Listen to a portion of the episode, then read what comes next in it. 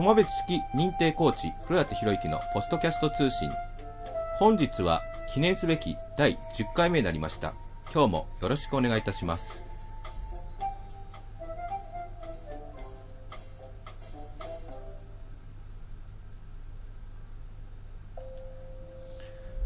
はい、いつもお聞きいただきましてありがとうございます。えー、本日、えー、古舘博之、えー、友部知識認定コーチ古舘博之のポストキャスト通信は、えー、めでたく10回目を迎えることができました。よろしく、今後ともよろしくお願いします。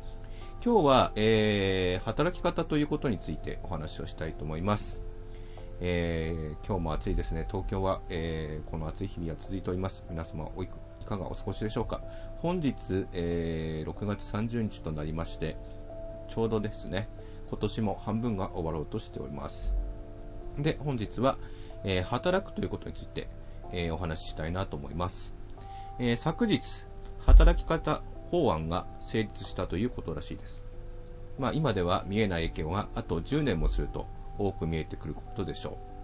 う。かつて日本では派遣という言葉も、えー、いわゆるあまり使われなかったわけですね。今はそれが当たり前になっています。まあ、そもそも派遣という言葉が、えー、20年前くらいなかったわけじゃないんですね。まあ、実際、えー、後でも話しますが、えー、なんだ、警備員みたいなものはそもそも派遣としてあったんですが、業種が限られていたわけですよ。でも、えー、それが一気に、え、拡大しまして現在に至っています。今回は、えー、その法案のです、ね、中でも同一労働、同一賃金というものが、えまあ、一番の目玉だとも言われております。はい。えー、そして仕事についてですね、現実に最近仕事のことをちょっと目にする機会が増えております。まあ、個人的に、えー、就職に関する仕事が最近増えているなと思っています。一つは、えー、新卒の学生のリクルートと、もう一つは、いわゆる、えー、まあ、第二新卒とか言われている転職の斡旋です。この前、たまたまインスタグラムで、えー、知り合いになりました20代の人と、えー、会うことになりまして、彼がこれから大学の就職の世話をする、えー、仕事をしたいそうです。まあ、これもそれなりのお金になるということで言ってました。今、そういう意味で、えー、20代から30代の、えー、転職市場、まあ、そしてこういったものも含めて、え活況があるようです。まあ、逆に30代過ぎてしまって40代とか、まあ、50代とかっていうのは微妙ですよねと思います。実際、えー、とですね、リクナビとかで40代歓迎とか調べると、一体何が出てみるくるかはどうぞ登録してやってみてください。まあ、今後ここら辺を狙ってくるね、えー、お仕事の方がむしろいいのかもしれませんけどね、ちょっと今は微妙な状況だなと思っております。で、なおさら、働き方改革の中では高齢者の働き場所の確保というものも挙げられているそうです。で、まあ、あの最近ですね、お年を召した方が、えー、結構働いてるのもいますよね。特に私が気になって見てるのは、警備員ですね。先ほど喋りました警備員に多いですよね。えー、で、まあ、アルバイトのやつとか、またはその、なんでしょう、えー、転職のサイト、えー、警備員のところを見ると、年齢不当っていうのが多いですよね。まあ、年齢を問わないですね。まあ、で、私かつて、実は、えー、10代の頃かな、あの、警備員のバイトをしていたことがあるんです。で、その時の、いわゆる、えー、いくらくらいで、えー、やっていたかというのをもう知っているんですが、それを見て、現在を見ると、本当に賃金、この25年で上がってない業種ですよね。珍しいですよね。あれだけ人手不足と言われながら、賃金が全く上がってない業種だと言われ思います。まあ、それを考えてみると、同様なことってこれからも起きるんだろうなっていうふうに正直に思っています。えー、まあ、それも含めてね、この先10年、20年は今までにないような劇的な変化がいわゆる働くということについて起きるでしょうと。えー、そしてまず、年金の支給年齢が65歳に完全に引き上げられます。まあ、これの間どうなるんでしょうねってことですよね。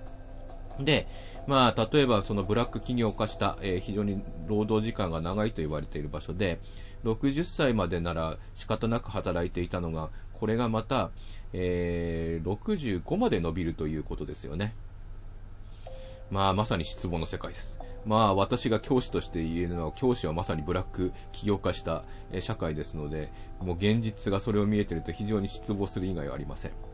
まあ、これが、えー、まあ、これはね、ブログの方にちょっとそれ書きましたし、えー、朝ちょっとそれもあって、えー、教員のいわゆる、えー、働き方改革が進んでるのかっていうのを見ましたけども、やってるところもあるし、やってないところもあります。私が働いていた岩手のやつは、えー、少なくてもヤフーのやつには、え、文書みたいなのは出ていませんでした。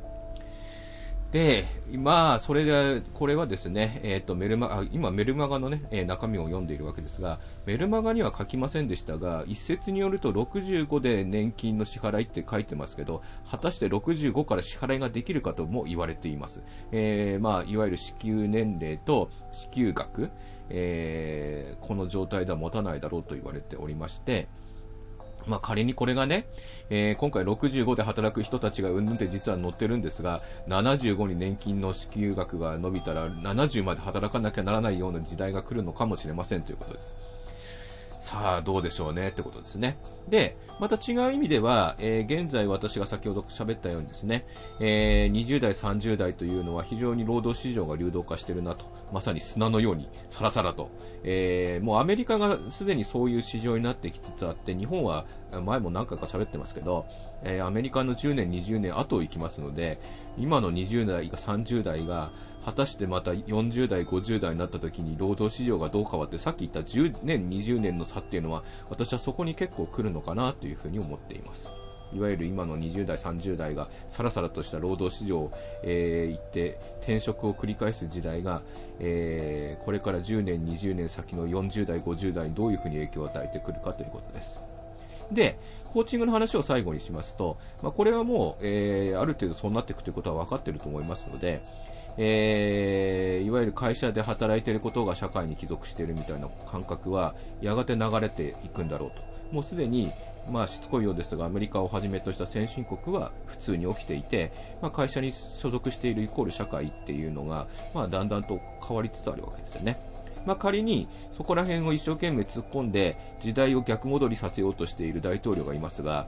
まあ、これもですね、えー、時代は後ろ向きには向かないんだろうなというふに思っています。その時、人はやはり自分一人だけでは生きていけないんですからね。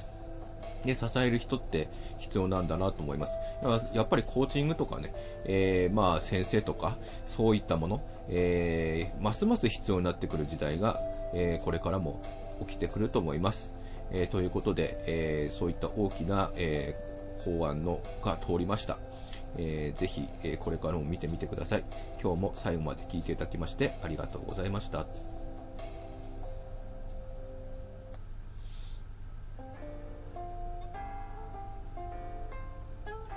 はい。友部知識認定コーチ、ふわてひろゆきのポストキャスト通信、えー、本日も最後までお聞きいただきましてありがとうございました。えー、いずれね、コーチングというのはアメリカで流行ったわけですが、まあ、